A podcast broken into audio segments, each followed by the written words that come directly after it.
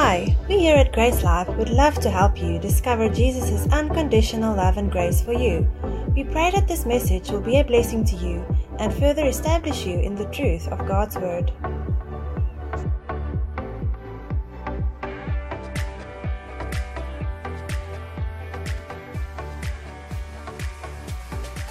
So we kicked off a, a, new series last week. If you guys missed out on that, then you can access it on our Facebook page, on SoundCloud, and uh, just catch up on that. We'll do a quick recap. But we started off our series on unbroken intimacy. And last week we looked at God's long awaited dream coming true. God's long awaited dream coming true. And I said it's going to be a two part on that specific title. So we're going to look at part two this morning. But just as a mean of introduction, we looked at this last week as well, but relationships primarily are built on common ground. If you've got common ground with someone, you can build a strong relationship with them. If there is no common ground, then you have to look for common ground. And this is a, just a side note. I heard a story once of a father that was, uh, and it was a, like a, uh, not a story of someone far there in America or anything like that, but it's a personal story of, of someone I know personally who got to disciple another father. And this father was complaining that he doesn't know how to, he doesn't have anything in common with his son. They don't have relationship. And he was complaining about, oh, but my son likes t- TV games and I like sport and my son likes um, to, to, to, to, to play musical instruments and I'm more the, the a jock type. And so there's, there's, there's nothing we like. And so we can't build relationship. And the awesome advice, and maybe that's someone in this room, maybe, um, and if it's if it's not a son and father relationship or daughter and mother relationship, um, it can be applied to any relationship in this room. And the advice was this to the father learn to like what your son likes. I know it seems simple. Learn to like what your son likes. Stop focusing on what you like. If you want to build relationship with someone else, learn to like what they like. It is possible. It takes a little bit of selflessness, a little less of self-centeredness, right? Because all of our like, we, we like our things. Each person in this room, you've got your likes. But in order maybe to connect with someone else and build relationship with them, you need to put off some of the things you like and start liking some of the things they like. And that's really important for us with regards to common ground, um, that God made it possible for us to have common ground with Him. God made it possible for us to enjoy eternal, unbroken intimacy and relationship with Him. And that had to, or that required us to receive His Spirit. And God made that a, a possibility through Jesus. Now, last week we're recapping quickly. Man chose, and we looked at Genesis, how Adam and Eve chose the knowledge of good and evil. They did not choose life. They did not choose what God gave them, what God made available for them, to choose life and intimacy with Him. And throughout history, God has been having relationship with man, and we see this amazing men and women of God having relationship with Him, but they lacked intimacy because intimacy with the holy God was only possible truly by becoming holy. And no man could ever make themselves holy. No man could ever be made holy by their works, by their doing, by their fasting, by their prayer, by going to the temple. But we could only be holy through God's work, through Jesus. And Jesus made God's dream a reality. His spirit living in man and us enjoying un- uh, unbroken intimacy with Him. So this morning, we're going to kick off with John chapter 3. You guys can follow with me on the screen or in your Bibles. But I encourage you, uh, I think uh, we had Manukate on Friday morning and uh, we were feasting on the word. Like, okay, awesome. Let's kick off. Um, let's share a little bit of, because all of the guys at Manukate, we were gathering, we had uh, one of our Sunday gatherings where the Tygerberg or Rondebosch were like, let's feast together on the word. Let's share just something that, that stood out you, something that blessed you from the word. Why do we ask that? Is it to test you? No. It's not to test you. It's to, it's to draw from you what God revealed to you through the word.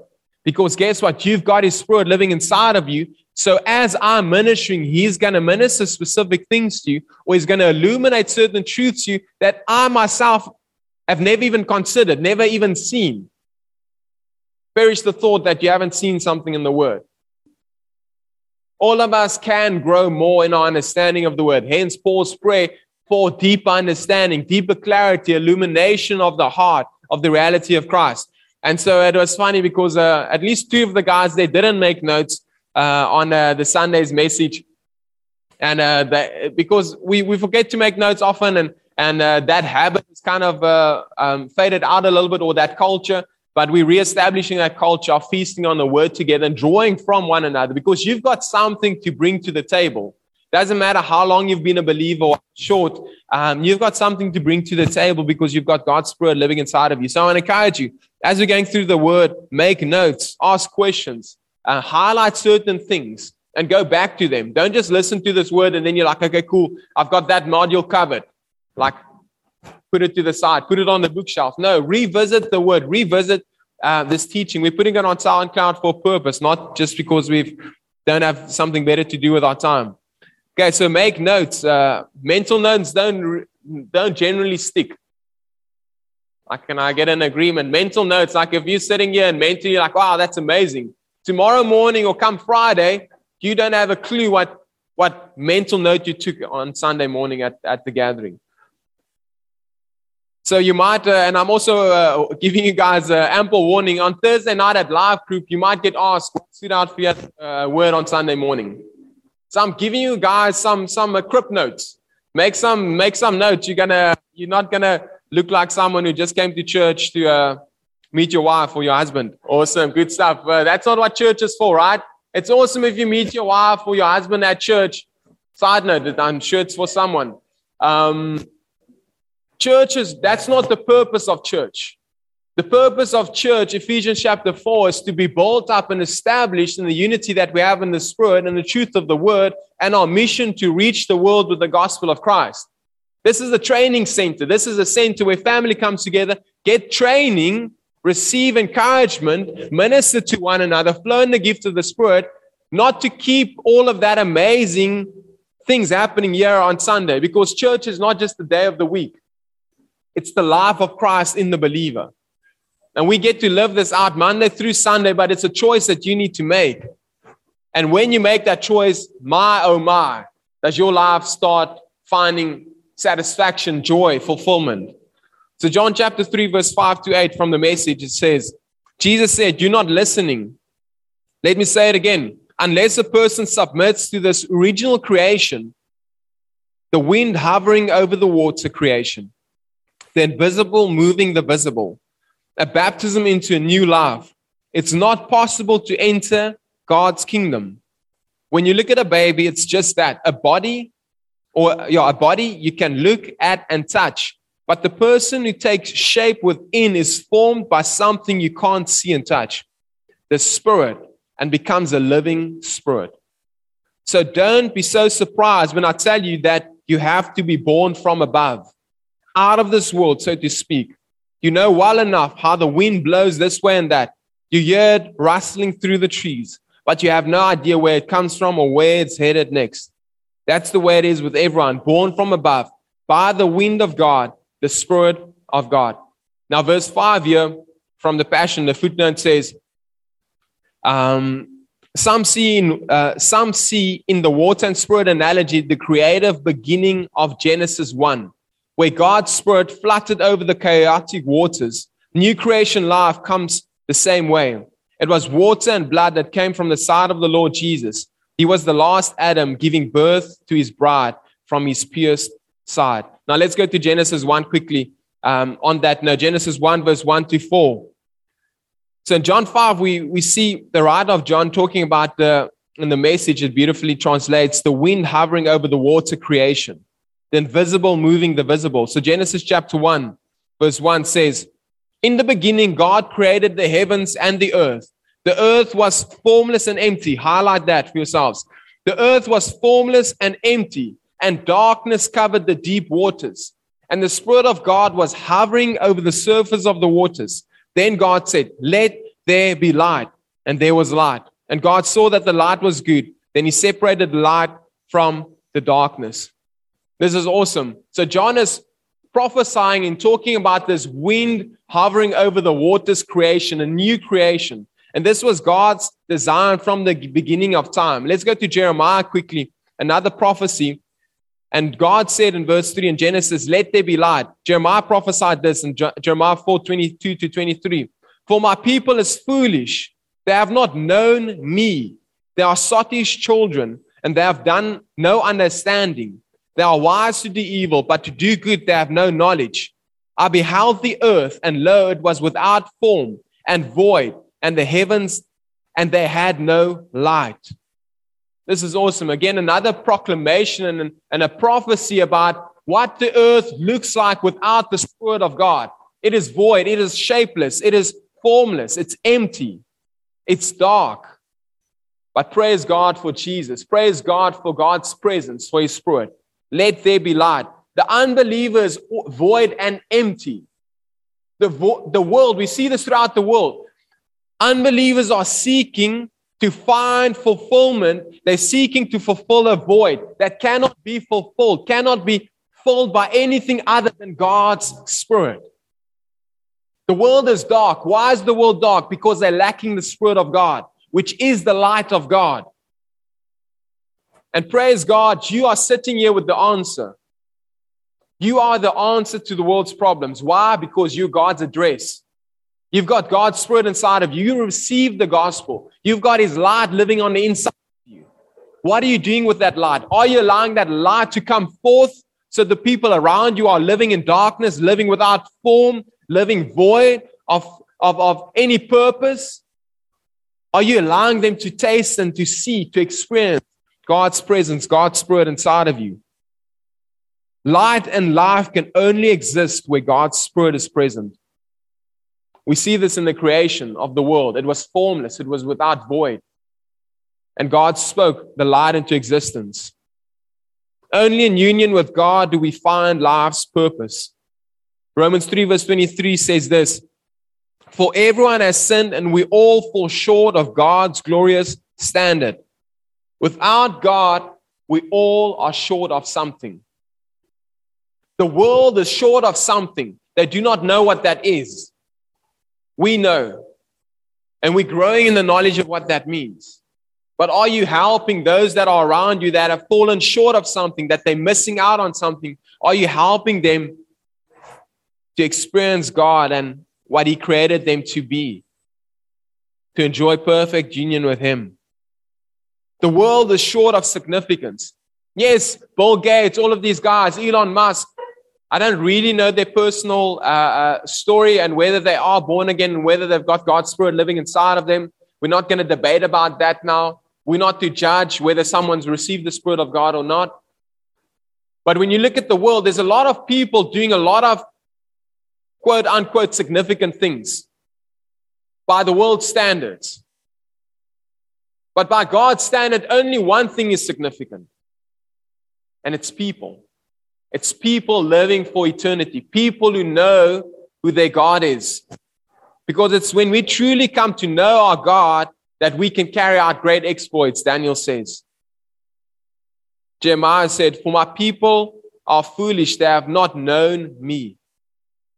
God desires for us to know Him personally. That is what salvation is about. It's about an unbroken intimacy that we get to enjoy because we are one with God. His Spirit is one with us, and there's no separation between us and God. No evil thing you've ever done, no sin that you've ever done can separate you from the love of Christ. Paul writes about this in Romans chapter 8.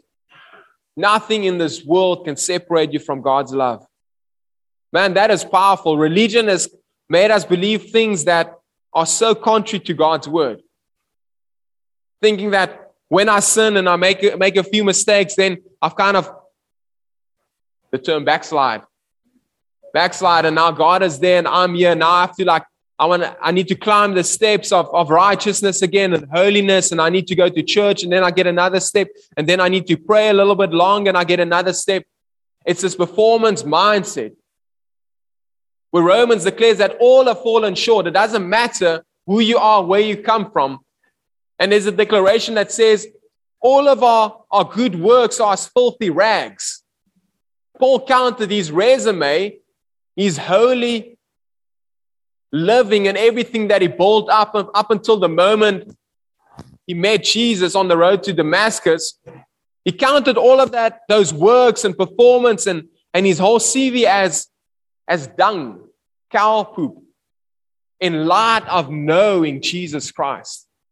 Because it's only when we come to know Jesus Christ and know him intimately and personally that our lives find significance and fulfillment. Colossians 2, verse 10 or verse 9 to 10 says, So we're talking about falling short of God's glorious standard. Colossians 2, 9 to 10 says, For in him the whole fullness of deity, the Godhead continues to dwell in bodily form. This is talking about Jesus. For in him, the whole fullness of deity, the Godhead continues to dwell in bodily form, giving complete expression of divine nature. And you are in him. This is talking about you and me. You are in him, made full and having come to fullness of life in Christ you too are filled with the Godhead, Father, Son, and Holy Spirit, and reach full spiritual stature. And He is the head of all rule and authority of every angelic principality and power. Man, this is a scripture that we need to really ask God to just show us continually how true this is. Because again, religion makes us believe that we've fallen short. You fell short. Before Christ, you fell short. The whole world fell short.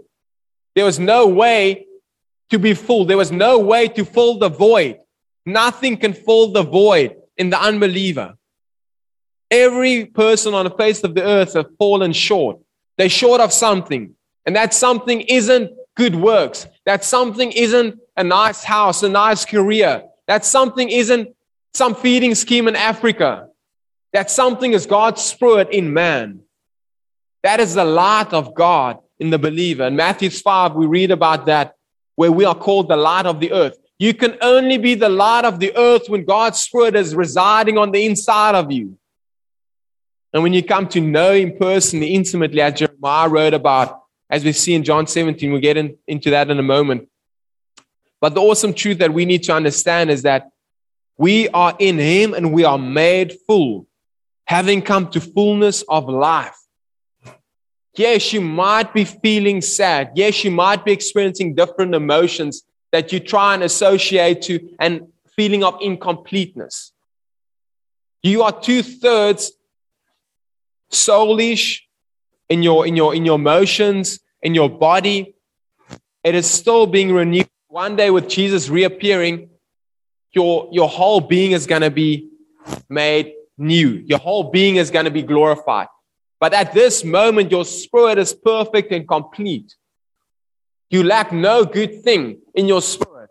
And it's when we come to know the spiritual us, the Spirit of God in us, that we, we start to experience a change in our emotions and the way we walk, the way we talk, the way we treat people.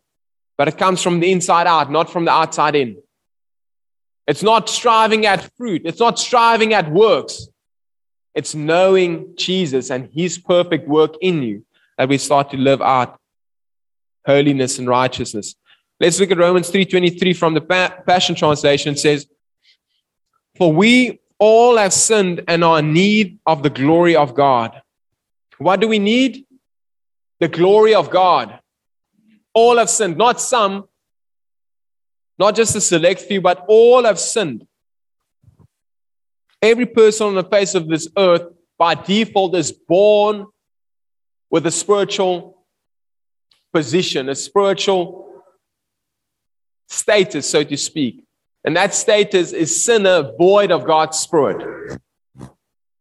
And every person needs the glory of God. What is the glory of God? The glory of God is not a kapow or power or it's not a manifestation of something natural or carnal. Now, those things are part of the glory of God, but the glory of God is something very specific. What is God's glory? What is his glorious standard? Let's go to John chapter 1,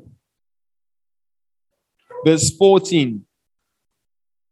It says, And the word Christ became flesh, human incarnate, and tabernacled, fixed these tents of flesh lived a while among us. And we actually saw his glory, his honor, his majesty, such glory as an, un, as an only begotten Son receives from his Father, full of grace, favor, loving kindness, and truth. So here we're looking at Jesus and talking about we saw a glory in him, the glory that only the Father can give. full of grace and truth. Then in chapter in verse 17 it says, For while the law was given through Moses, grace, unearned, undeserved favor, and spiritual blessing and truth came through Jesus Christ.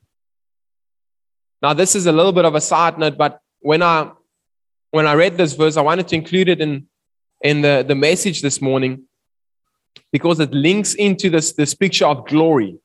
And we'll look at it in, in a moment in Corinthians as well. But a question to consider is what did God tell Abraham? We looked at this last week. God told Abraham that the nations will be blessed through you. What was that through you? Because we see here that grace and truth came through Jesus Christ. The law was given by Moses, but grace and truth came through Jesus Christ. God made a promise to Abraham the nations will be blessed through you. Then Jesus met the woman at the well, the Samaritan woman, and, share, and, he, and he shares with her that salvation comes through the Jews. It wasn't the bloodline of Abraham per se, it was the seed of Abraham, and it wasn't Isaac. That seed was Jesus. We've talked about this uh, a bunch of times in the past weeks, but it's important to understand that this, this desire of God for salvation to be made available through Jesus and Jesus dying and being raised from the dead and pouring out his spirit to make available and make possible the dream of God is something that God desired from the beginning of time. Consider this question Who came first, Moses or Jesus? Trick question, by the way. So don't shout out what your answer is. On the surface, it does seem like Jesus came before, oh, Moses came before Jesus, right? Because if you look at your Bible, you read about Moses, and then only later you read about Jesus, right?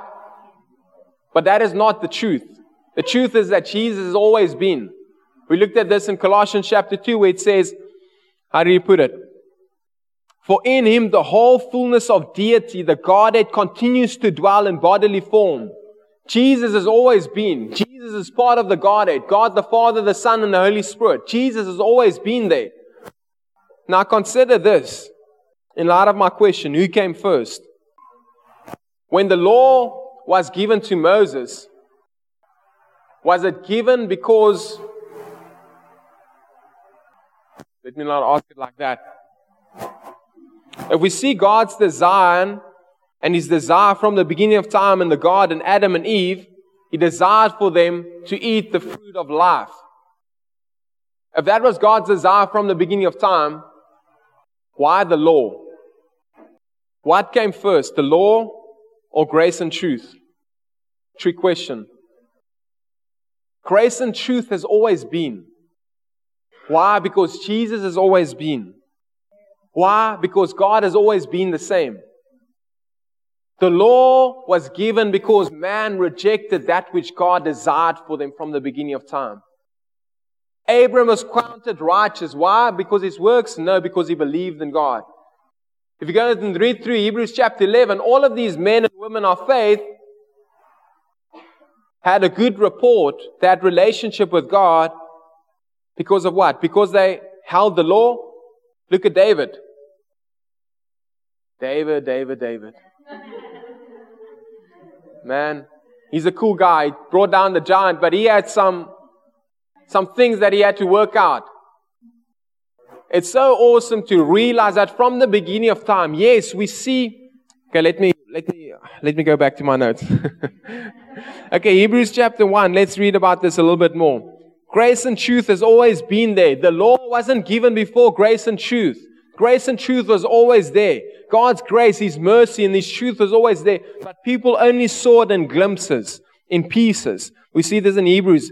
The writer of Hebrews writes and he says, verse 1 to 2 from the Passion. Throughout our history, God has spoken to our ancestors by his prophets in many different ways. The revelation he gave them was only a fragment at a time. Say fragment. So it's only a portion, it's only a piece of a puzzle, right? Building one truth upon another.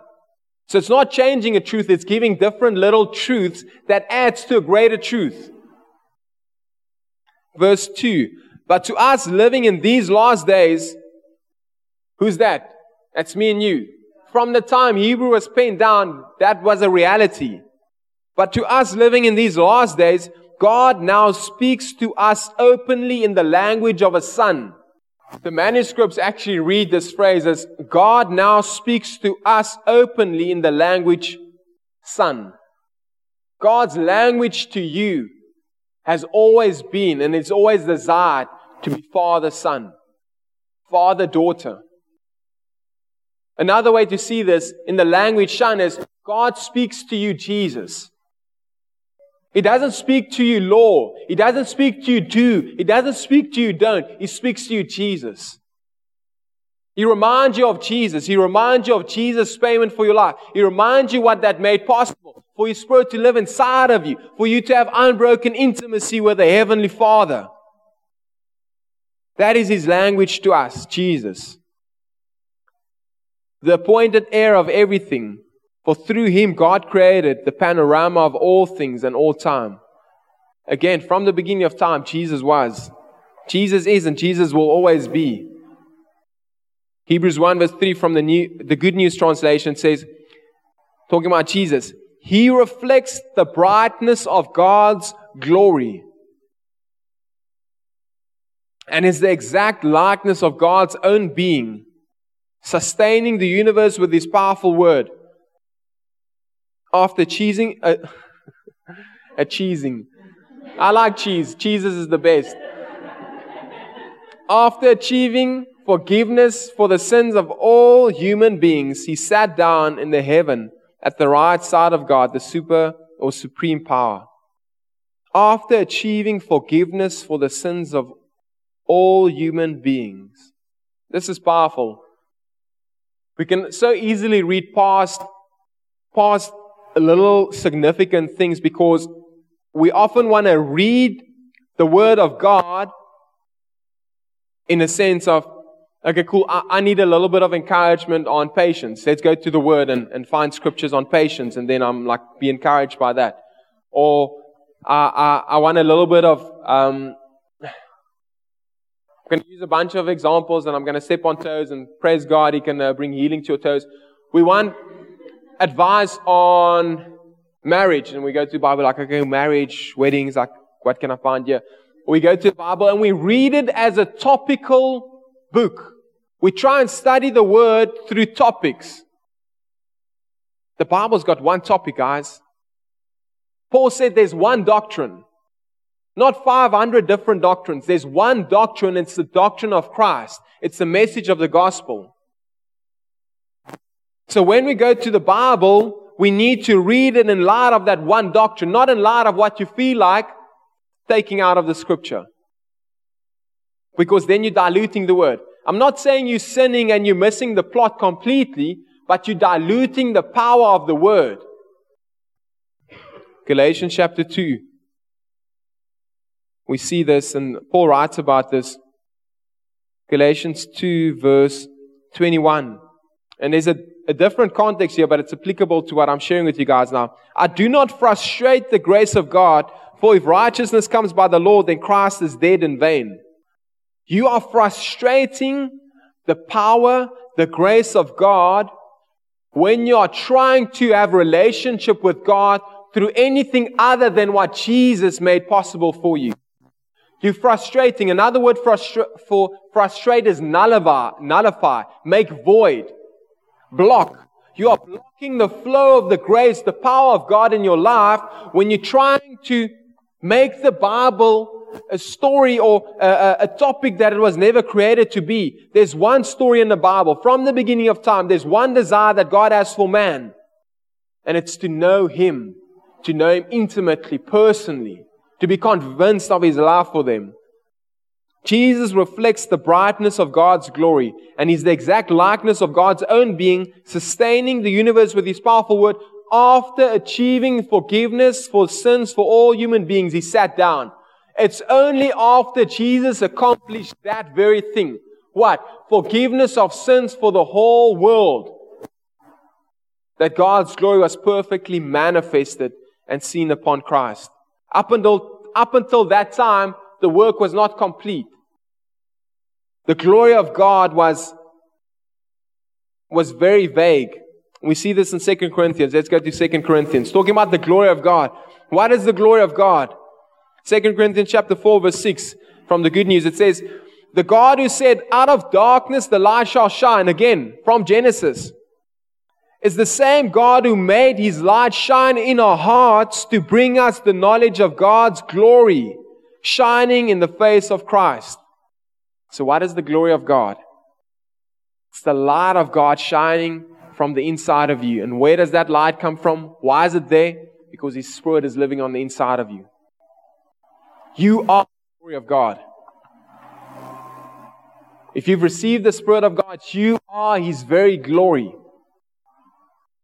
Man, this is awesome. Some of you are not so excited about this, and, uh, man, it's, it's, very, it's very difficult to get a, um, get a fire going with, with wet wood, right?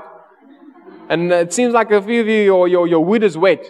So uh, go and lie out in the sun a little bit and just drive so we can get the fire going. Jesus had one single purpose. John 17, verse 1 to 5. Let's look at that a little bit in context. And it says, these words spake Jesus and lifted up his eyes to heaven and said, Father, the hour is come. Glorify thy Son, that thy Son also may glorify thee. As thou hast given him power over all flesh, that he should give eternal life to as many as thou hast given him. What was Jesus' single purpose? Why did he have power? His power was so that he can give eternal life to as many as God has given him. And this eternal life, and this is life eternal, Jesus defines for us, that they may know thee, the only true God, and Jesus Christ, whom you have sent. I have glorified thee on the earth. I have finished the work which thou gave me to do. And now, O Father, glorify thou me with thy own self, with the glory which I had before the world was. Again, before the world was, Jesus was. God's desire was for man to receive his Spirit, for them to know Jesus, God the Father, the Holy Spirit. And man, do we get to know him today. 2 Corinthians 3 8, 8 to 11 from the Passion, we're coming to a close.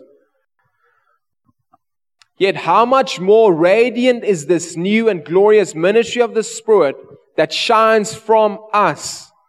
Where does this glory come from? It shines from us.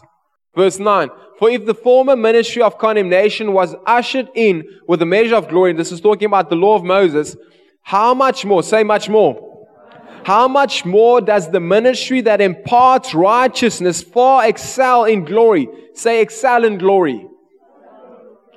Verse 10 What once was glorious no longer holds any glory. Does it still hold some glory? It no longer holds any glory because of the increasingly greater glory that has replaced it. The fading ministry came with a portion of glory, but now we embrace the unfading ministry of permanent impartation of glory. Why is it permanent? Because we live for all of eternity. Why do we live for all of eternity? Because we've become one with God. Verse 18 from the Passion in 2 Corinthians 3. We can all draw close to Him with the veil removed from our faces. Now, this is important. I'm just going to pause here quickly. When you talk about drawing close to God, it's not talking about a separation. It's a, it's a metaphor of marriage, right? Where the, where the bride comes down the aisle, she meets the bridegroom, and she's unveiled. And when she's unveiled, she's never veiled again. That would be strange, right? So he's talking about a metaphor. When we read metaphors in the Bible, we can't take it literal and read it and make up a doctrine that contradicts the one doctrine. Why did we open up and, and worship? Hebrews 13 verse 5. That he'll never leave you nor forsake you. So he never leaves you, doesn't forsake you. So you cannot draw close to God in a literal sense, in a, in a, in a, me being closer to this pulpit sense. That's not what the author is talking about. Let's continue reading. So I just wanted to kind of insert that. We need to be wise. We need to, as uh, Timothy, Paul wrote to Timothy and he said that we need to rightly divide the word of truth. We need to be students of the word. We can all draw close to him with the veil removed from our faces. And with no veil, we all become like mirrors who brightly reflect the glory of the Lord Jesus. We don't work at reflecting the glory of Jesus. We look. Why do we look? Because it's when we look, it's when we come to see who God is. It's when we come to see the Father. Ephesians chapter 5 beautifully in the message translation says, look at what your Father does and then you do it. Like sons who learn proper behavior from their parents. That is God's invitation to us to look to Him, to look to Jesus. And that will usher in a glory in our lives, will bring a manifestation of God's presence in our lives that we won't be able to contain. We are being transfigured into His very image as we move from one brighter level of glory to another. And this glorious transfiguration comes from the Lord, who is the Spirit. So again, this is the glory of God, God's Spirit in man. God's Spirit is His life inside of us. This is God's glory and perfect manifestation. Before Jesus accomplished this, before Jesus poured out His Spirit, this glory was a, a, a blurry glory. It wasn't a true glory because it wasn't eternal. And that's why, as the writer says, is the, the glory of Moses, as soon as it was there, it started fading already. As soon as the people looked at Moses and they saw the glory of God, it immediately, in an instant, started fading. Why? Because God's Spirit wasn't living in Moses. Why not? Because Jesus hasn't died yet. Jesus didn't overcome death yet. And Jesus didn't make the Spirit of God available to man to live inside of them, to make his abode in. This is awesome, guys. This is exciting. Thank you, Jesus, for his Spirit, for God's glory that's in our lives and that it can be manifest through our lives. Before the Spirit of God, before it lived in man, God, God's perfect glory was yet to be revealed. And that's the purpose of the New Testament letters. The Bible's got one story Genesis to Malachi, prophesying in parts, little puzzle pieces of a greater puzzle. Don't go to the Old Testament and pick out a puzzle piece and then go make a doctrine of that puzzle piece that is completely different to the rest of the puzzle. It's one puzzle. The Bible's got one puzzle. And we see little puzzle pieces in, in the Old Testament, in the scriptures, Genesis to Malachi, and then we see the life of, of Jesus throughout the Gospels, the book of Acts, where it's recording a manifestation of some of these things. It's the fulfillment of what Jesus did. It's pointing to the work of Christ and why he came to earth. And then we see the epistles. And what's awesome about the epistles, it's like building a puzzle and you've got the actual picture. Who's ever built a puzzle and you don't have the actual picture? Anyone yet tried? I'm pretty sure it's quite difficult and that puzzle's probably still not built yet, right guys? It comes with a picture. Why does it come with a picture? So that you can see what the bigger picture is and not just see the little puzzle. The epistles is the puzzle picture. It's the reality as Paul writes. It's the fulfillment. It's the mystery of Christ revealed, which is what? Christ in you the Spirit of God in man. That is what we're celebrating over this next uh, term, probably a little bit longer. We, we're magnifying and we, we putting an emphasis on God's Spirit that's been made available to us and, and why we get to radiate the glory of God. It's because His Spirit, the light of God is inside of us. And we get to radiate that to the world out, uh, uh around us. We'd love to hear from you. If you'd like to connect with us, or if you'd like us to pray with you, please contact us at info at gracelife.co. If you'd like to order more resources or discover more about us, you can visit our website at www.gracelife.co or find us on Twitter, Facebook, and YouTube.